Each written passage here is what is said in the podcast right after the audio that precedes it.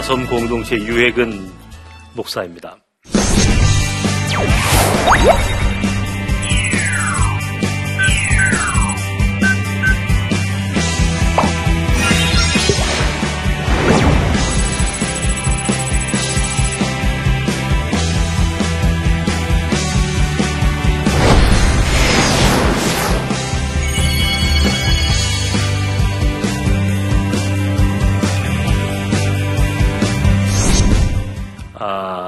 시니어에 대한 은퇴자에 대한 얘기와 아, 다문화 이주민 선교의 이야기를 어, 적절하게 섞으면 어, 전혀 새로운 선교, 새로운 대안이 에, 나타날 수 있다라고 하는 것을 내가 아, 보았기 때문에 오늘 여러분에게 그 이야기를 좀 해주고 싶은 거예요. 조금 어려 어려운가요? 어렵지 않을 것 같은데요. 2008년도 여름에 그 동아일보에 나온 아, 95세 어느 노인의 이야기를 저는 지금도 기억을 합니다. 그때 그 노인이 뭐라고 거기에 쓰셨냐면 당신이 65세에 은퇴를 하셨대요. 65세에 직장생활 은퇴하신 거죠. 근데 이 은퇴를 하고 나가지고 그때부터 아무것도 하지 않은 거예요. 왜냐면 이제 보통 그 당시만 하더라도 은퇴 이후에 뭐 새로운 미래를 준비할 만한 그런 생각도 부족했고 그런 사회 문화적인 그런 어, 상황이 아니었기 때문에 그랬는지 그냥 집에서 어, 그분의 표현에 의하면 죽을 날만 기다렸다. 예, 죽을 날만. 그런데 95세가 된 거야. 그러니까 65세에 은퇴해서 95세가 됐으니까 30년을 죽을 날만 기다리고 산 거야. 이야, 어떻게 된 거예요?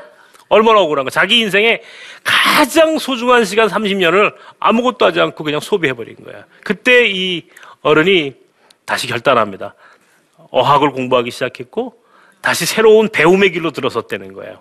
근데 마지막에 멋진 얘기예요. 왜? 105세에 다시 후회하지 않기 위해서. 딱 그 말씀을 딱 거기다 하는 거예요. 105세, 105세가 되었을 때 후회하지 않으려면 지금이라도 뭘 해야 되겠다. 근데 이 세상 사람들도 그렇게 고민하고 살잖아요. 제가 한 4년 전에 New Life Mission이라고 하는 걸 만들었어요. 새로운 인생을 살기 원하는 분들과 함께하는 선교회지. New Life, New Life. 새로운 뭐 시니어가 좋습니까? 은퇴자가 좋습니까? 실버가 좋습니까? 했더니 다 싫고 New Life로 해주세요 그러더라고요. 그래서 내가 New Life 선교회라고 하는 걸 만들었어요. 그래서 이제 그분들과 함께 Vision School도 하고 자 어떻게 그러면 이분들을 하나님이 이분들과 함께 어떤 사역을 하기 원하실까? 제가 가만 저는 그래도 이주민 목회하는 사람이야. 나그네 목회하잖아. 우리 사회 곳곳에 나그네들이 있다고. 근데 보니까 어유 한국 교회 이 많은 이 지식과 경륜과 경험이 많은 그 어른들의 노하우가 이주민들과 딱 만나면 어마어마한 시너지가 생기는 거야. 그래서 그 다음부터 그분들에게 이제 새로운 비전을 시작. 어떻게? 동대문으로 오십시오. 동대문. 왜 동대문이냐? 동대문에 가면요. 거기에 몽골 사람들이 모여 살고 중앙아시아 사람들이 모여들고 러시아 사람들이 그냥 막 구름처럼 몰려들고 중국 사람들이 그 여행객들이 찾아오고 바이어들이 하루에 수십만의 외국 사람들이 그 동대문의 한 지역을 중심으로 거기서 수많은 일들이 일어나는 거예요. 거기가 세계 세계. 동대문이 땅끝이야. 우와 가보면 이제 한번 가보세요. 동대문에 가면 몽골 타운이 있어요. 러시아, 중앙아시아 타운이 있어요. 거기 하면 곳곳에 몽골 음식점, 러시아 음식점, 중앙 음식점, 중앙아시아 음식점, 베, 뭐, 저 베트남 음식점, 네팔 음식점, 뭐 음식점은 물론이고, 거기 지나가다 가만히 들으면 한국말 하는 사람 하나도 없어. 전부 다 외국 사람이야. 에? 동대문에. 이야, 가만히 생각했어. 우리 은퇴하신 시니어 교인들, 그 정말 그 멋지고 훌륭한 교인들을 비전 스쿨을 통해서 일정한 다문화와 선교에 대한 이해를 교육을 하고 그분들이 거기 동대문에 오셔서 선교하게 하면 되겠구나. 이게 바로 융합이다, 이게 융합. 시니어와 다문화 이주민들을 융합한 거야. 섞어버린 거야. 그러니까, 보세요. 아, 이분들이 신앙생활 하면서 선교에 대한 열정도 있어, 복음에 대한 확신도 있어, 나가서 선교하고 싶은데, 어떤 경우엔 정말 그럴 수도 있거든요. 나이가 물, 물, 이제 문제가 있을 수 있고, 또 어떤 경우는 경제력이 없잖아. 그죠? 에, 노인들이 이제 뭐 돈이 없을 수도 있고, 또 건강이 문제가 있을 수도 있어. 솔직하게 얘기해가지고. 그러면 이분들은 나이 먹었다고, 건강 문제 있다고, 돈 없다고. 그러면 이렇게 버려야 되는 거냐 말이야, 세상에서. 버리고, 한국 교회가 버리고, 이게 아니더라는 거야. 이분들을 동대문으로 몰고 오니까. 아니, 전철도 공짜야, 65세 이상 되니까. 에? 건강? 아프면 오늘 쉬면 돼, 집에서. 컨디션 좋을 때 딱 나오셔가지고, 우리 거기 이제 비전센터가 있어요. 동대문에. 응? 거기 이제 문화, 역사 문화 공원역 바로 앞에, 오버 출구 앞에 있는데, 전도지 쫙 만들어 놨어. 그 전도지 탁 들고 나가세요. 나가셔가지고 길거리에서 탁 나누는 거야. 지나가는 사람 다 외국인이니까. 에? 뭐 러시아 사람, 저건 몽골 사람, 저건 중국 사람. 수많은 외국인들이 그 앞길을 다 그냥 전도지만 돌려도 돼. 무슨 말? 영어 해야 됩니까? 몽골말 해야 됩니까? 아니야. 한국말 하는 거야. 전도지. 그거 보고 오는 거야. 외국 사람들이. 그 전도지에 뭐라고 써 있냐면 당신이 필요로 하는 것은 여기에 다 있단 말이야. 예를 들자면. 뭐가 필요해? 한국말 가르쳐 줄게. 한글어 교육 같은 거.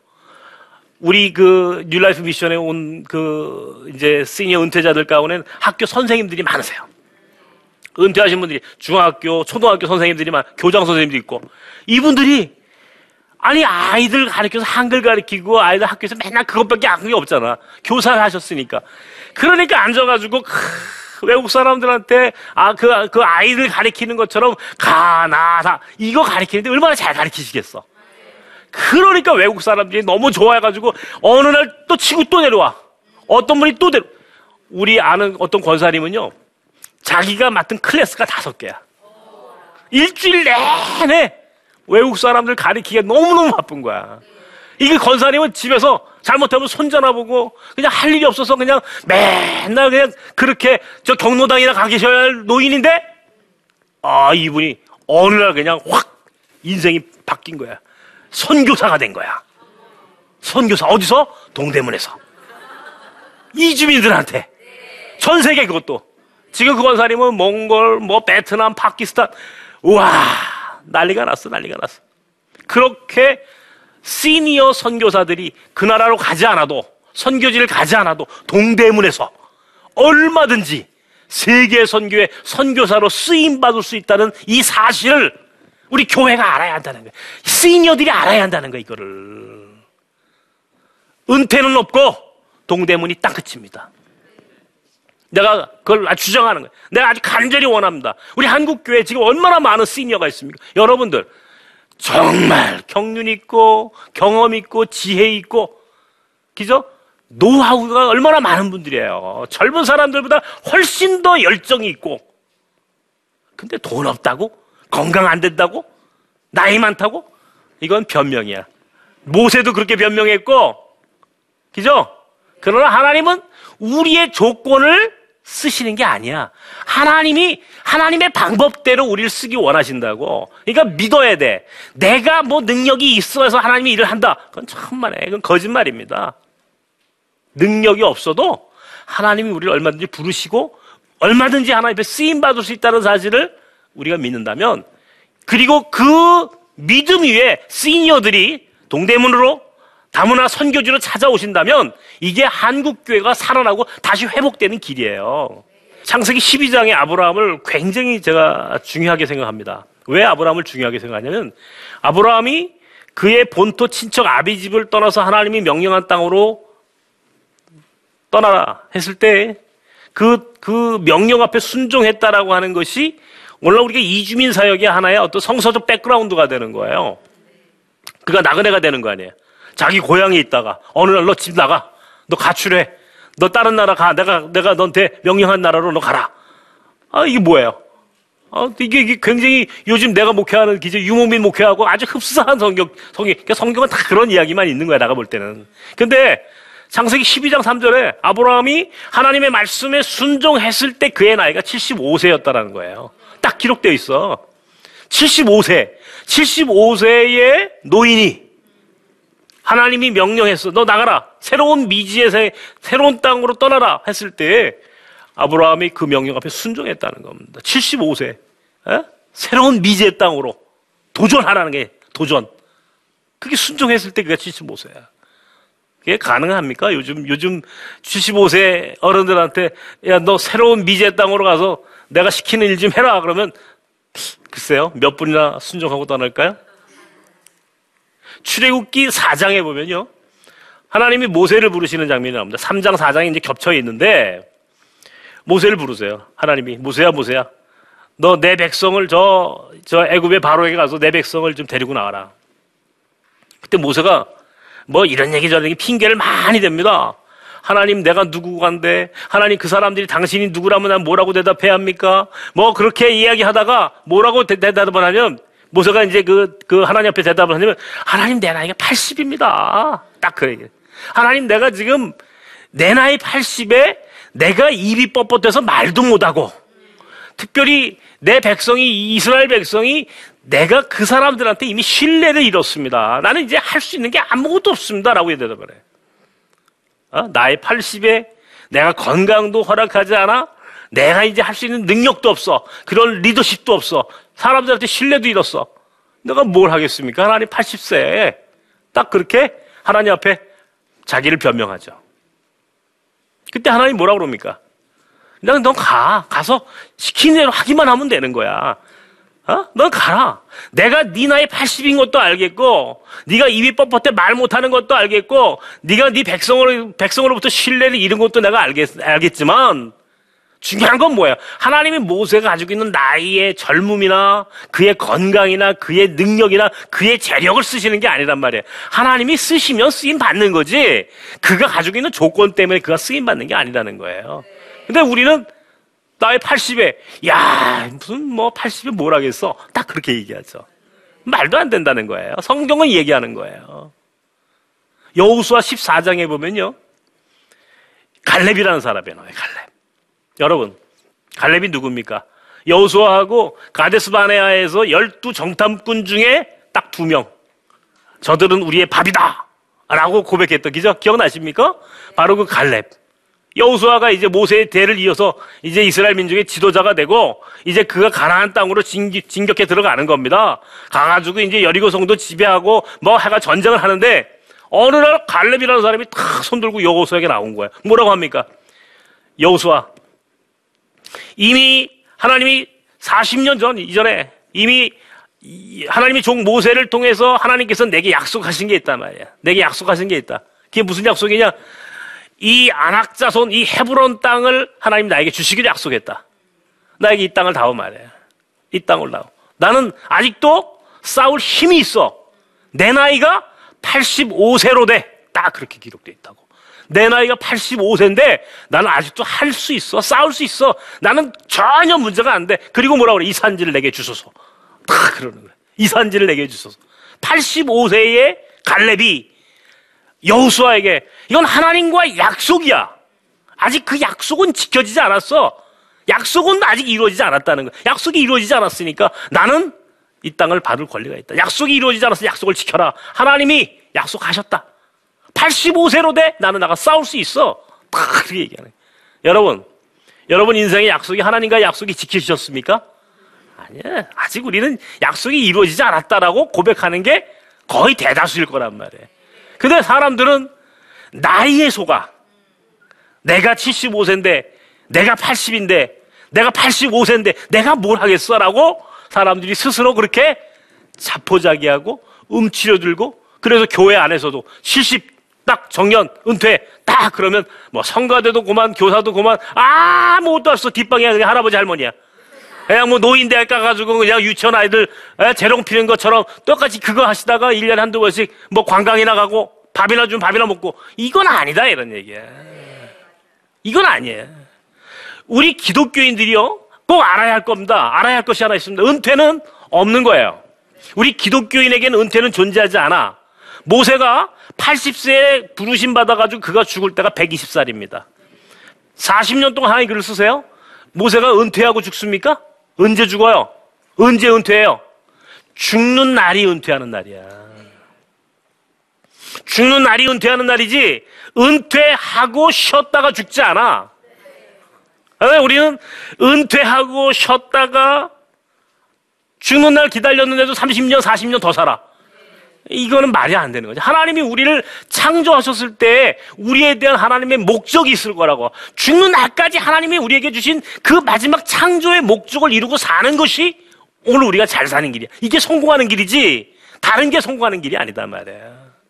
75세에 아브라함을 부르시고 80세에 모세를 부르시고 85세에 하나님의 갈렙을 쓰셔서 하나님의 나라를 하나님의 뜻을 이루어 나가시는 것을 우리는 성경을 통해서 보게 되잖아. 세상 사람들이 보세요. 나이 먹었다고 다 그냥 탑니다 탑골고네만 가 있고 이게 아니라 나이 먹었다고 야 정말 멋지게 산다 인생. 이 땅에 와 있는 나그네 이주민들을 위해서 얼마나 시니어들이 열심히 일하는지를 한국 교회가 대표적으로 보여줘봐. 교회 안 다니는 노인들 다 교회 오지. 교회 노인만 오겠어? 젊은 사람들도 이런 교회라면 내가 교회 갈게. 라고 하지. 교회가 다른 게 병, 갱신이 아니야. 다른 게 개혁이 아니라고. 뭐예요? 우리의 나이와 조건과 관계없이 하나님이 나를 쓰심에 대하여 확신하고 살아가는 거야. 죽는 날이 은퇴하는 날이라고. 은퇴는 없는 거야. 기독교인들에게. 은퇴는 존재하지 않아. 이제부터, 이제부터 시니어 은퇴자들, 세상에서 여러분도 은퇴했다고요? 좋습니다. 이제는 새로운 인생 사시는 거야. 두 번째 인생은 더 멋지게. 죽는 날까지 하나님 나라를 위하여. 어디서? 동대문에서. 간단하잖아. 이야, 이런 인생 한번 살아보시기 바랍니다. 그런 인생 가운데 만약에 여러분들 가이드가 필요하시면 저한테 연락 주세요. 내가 얼마든지 여러분 그 모시고 가서 동대문에 다 여러분 가서 사역하실 수 있도록 도우겠습니다. 그게 바로 오늘 여러분에게 하고 싶은 제 이야기입니다. 감사합니다.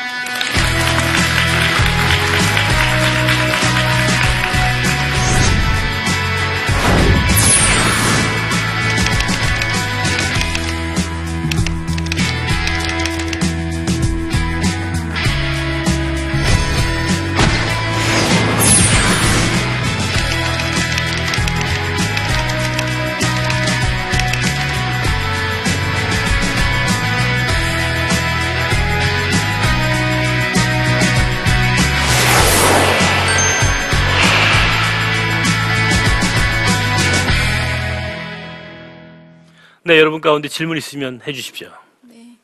의정부에서 왔는데요. 네. 예, 동대문 선교를 처음에 하려면 어떻게 시작해야 되는지 궁금한데요. 아, 예. 동대문에 아까도 이제 그 말씀 드렸어요. 그, 아, 이뉴 라이프 미션이라고 하는 이제 새로운 은퇴자들, 시니어들을 위한 선교 공동체가 이제 만들어져 있어요. 일단 이렇게 좀 같이 참여해 주셨으면 좋겠고, 거기서 적어도 10번 정도, 아, 이주민 사역이 무엇인지, 또 앞으로 시니어들이 어떻게 살아야 하고 어떻게 선교할 수 있는지 이런 것들을 아주 기본적인 것들을 한 10번, 10주간에 걸쳐서 교육을 해요. 그러니까 그 교육을 통해야만이 그래도 아실 거 아니야. 이제 모르고 가가지고 이주민들 어디 있어 이렇게 해가지고는 안, 안- 보여도 안 돼. 할 수가 없어 잘. 그것도 일정한 교육이 필요하고 훈련이 필요하다고요. 그러니까 오세요. 오시면 우리 나섬 공동체나 저한테 연락을 주시면 제가 잘 안내해드리면 이제 동대문 지역에 아, 지금 외국인들 지금 굉장히 많이 몰려옵니다. 동대문이 정말 땅끝이야. 나는 가서 거기 우리가 New Life Vision Center가 있거든 거기에 거기에 이제 딱 거기다가 이제 그 어, 이, 어, 그 현판을 하나 걸었어요. 동대문이 땅끝이다. 예? 동대문이 땅끝이다. 와서 딱 보면 알아. 무슨 말인지 알아. 나가면요. 거기는 전부 다 외국인이에요. 전부 다 외국인. 길거리에 외국 사람밖에 없어. 한국 사람은 못 찾아.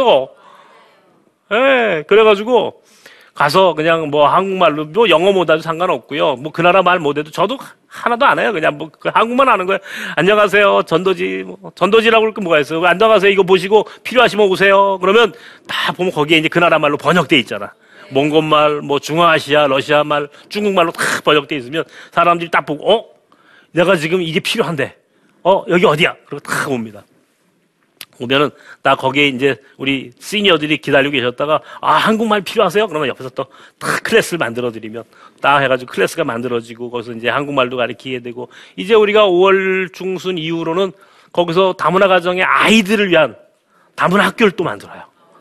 예, 방과후 학교를 또 만들거든요. 그 그런데 혹시 여러분들 관심 있는 분들은 다문화 가정의 아이들, 예, 아이들 위해서 방과후에 오셔가지고 그 아이들에게 또 어, 어, 교육을 해줄 수 있는 사랑으로 이렇게 좀 어, 보듬어 안아줄 수 있는 그런 분들이라면 또 시니어가 아니어도 돼. 사실은 그죠? 그냥 우리 모든 평신도가 다 오실 수 있어요. 얼마든지 오실 수 있거든요. 미리 연락만 주시면 제가 잘 안내해드리도록 하겠습니다. 네, 또 질문 있으시면 또 질문해 주십시오. 네, 강의 잘 들었습니다. 예, 저도 13년 동안 아이들을 가르치면서 즐거운 점도 있었지만 어려운 점도 많이 있었거든요. 근데 사역하시면서 다문화 선교 하시면서 혹시 어려운 점이 있으신다면 어떤 것이 있으신지요? 다문화 사역이라고 하니까 이주민 사역이죠. 우리가 이제 나그네들 참 아, 가장 어려운 게 뭘까요? 이주민들이 우리 사회에 들어오면 우리 한국이라고는 우리 대한민국이라는 사회가 사실은 지금까지 외국 사람 이주민들과 한 번도 살아보지 못한 역사적으로 그죠? 우리가 해방 이후에 6.25 한국 전쟁이 끝나고 미군이나 유엔군이 중심이 됐던 기지촌이 일부 있어서 그 사람들이 지금 우리 사회에 지금 머물러 있었던 것 뿐이지 사실은 그 외에 이방인들과는 살아본 경험이 없어요. 그러니까 우리나라 사람들은 두 가지의 감성이 또 동시에 있습니다. 영어를 쓸 줄 아는 사람들한테는 열등감이 있고 또 지금 우리보다 못 사는 나라에서 온 사람한테는 어느 순간에 우리가 우월감이 있어요. 그러니까 그 사람이 도대체 어, 누, 그 나라가 어떤 그 나라에서 뭐 하던 사람인지도 묻지 않고 어느 나라에서 왔냐고 물어보고는 함부로 취급해 버리는 거야. 그래가지고 실패하고 실수한 경우가 너무 많아. 그러니까 우리가 적어도 외국 사람에 대한 선입관이 고정관념이 너무나 강해. 굉장히 폐쇄적이야. 그래서 외국 사람 그러면 기본적으로 이게 이게 딱 낯가림이 심한 사람들이다 보니까 같이 가서 어울려주고 그 사람들이 뭔가 필요한 게 뭔가 도와주려고 했던 하는 그런 노력보다는 먼저 이렇게 탁 배타적으로 밀어내는 무시하는 어? 근데 그 사람들은 사실은 그렇게 함부로 취급대 당해야 할 만큼 그 형편없는 사람들이 아니에요. 굉장히 중요한. 제가 조사를 해보니까 몽골 제가 이제 몽골 학교 이제 준비하면서 하면서 몽골 학교 하면서 이제 그 몽골 사람들만 조사를 해보니까 우리나라에 온 몽골 사람 중에 70%가 전문대학 이상을 나온 고학력자들입니다. 70%가. 예? 뛰어난 사람들이에요. 우리 교회 나오는 사람 보면 뭐 대학교 교수, 기자, 은행원, 학교 선생님, 뭐 의사, 뭐 이런 사람들이에요. 그뭐 우리가 그 사람들 뭐 어디서 왔어요? 몽골. 아, 몽골 사람 형편 이게 아니 그 사람들은요. 이미 13세기에 제국을 만들었고 몽골 제국을 그리고 그 사회에서는 뭐좀 내놓으라는 사람들이 그래도 우리나라에 와가지고 그래도 좀 일좀 하고 그렇게 노동도 하고 이렇게 살지 애들도 데리고 오고 말이죠. 한국 사람들이 그 나라에서도 형편없는 사람이 여기 어떻게 오겠어? 비행기 타고 어떻게 오겠어? 우리가 60년대, 70년대 독일 가고 독일에 광부하고 간호원하고 미국에 가고 이 사람들이 그냥 그 당시 우리나라에서 엘리트예요. 다 대학 나온 사람들이라고. 그분들이 그 돈 벌어서 우리가 산업화했고 그분들이 거기 가서 공부하고 와가지고 우리 사회가 이만큼 성장하고 우리 한국 교회가 부흥한 거예요. 우리가 그런 경험을 가지고 있는데 왜 우리가 지금 우리나라에 들어온 이주민들을 함부로 취급하느냐고. 이거 말도 안 되는 거야. 에? 그래서 그런 분들을 이주민들 한분한 분을 잘 영접하고 섬기는 게 이게 국가적으로는 우리가 외교를 하는 거고 우리 국가 이익이 얼마나 중요한 이게 이익이 되겠어요. 하나님 나라를 위해서는 이게 하나님 나라 큰 선교를 하는 거고 내 개인적으로는 여러분 개개인이 복 받는 길이에요. 이 일이 이제 세상은 세계화됐고요. 또 다문화 시대가 되었고요. 더욱이 우리 한국 사회 물론이고 우리 교회가 또 초고령 사회로 급속하게 진입하고 있습니다. 그러면 세계화와 다문화, 초고령 사회로의 진입이 어떻게 이게 하나님 앞에 쓰임 받을 수 있는 조건으로 새롭게 융합할 수 있는가? 다문화 이주민들과 오늘 우리 한국교회 은퇴자들, 시니어, 새로운 인생을 살기를 원하는 모든 성도들이 서로 융합할 수만 있다면 아마 하나님 나라는 훨씬 더 새로운 창조적인 모습으로 아마 하나님께서 여러분을 쓰실 거라고 나는 확신합니다. 지금까지 제가 그런 경험이 있어요. 이주민들이 너무나 행복해하고 거기에 참여해서 선교하고 있는 은퇴자들이 너무 행복해하고 우리 평신도들이 너무 행복해하고 우리 청년들이 너무 행복해하고 그걸 보면서 아 이주민 선교 이제 청년들은 물론이고 은퇴하신 어르신들까지 시니어까지 나이와 관계없이 모두가 다 하실 수 있는 가장 보편적이며 가장 경제적이고 효과적인 선교라고 하는 사실을 나는 확신합니다. 여러분, 이런 선교를 왜 마다하시려고 하죠? 빨리 나오십시오. 빨리 이주민 선교 현장으로 나오셔서 선교 현장에서 여러분과 만날 수 있기를 바랍니다. 대단히 고맙습니다.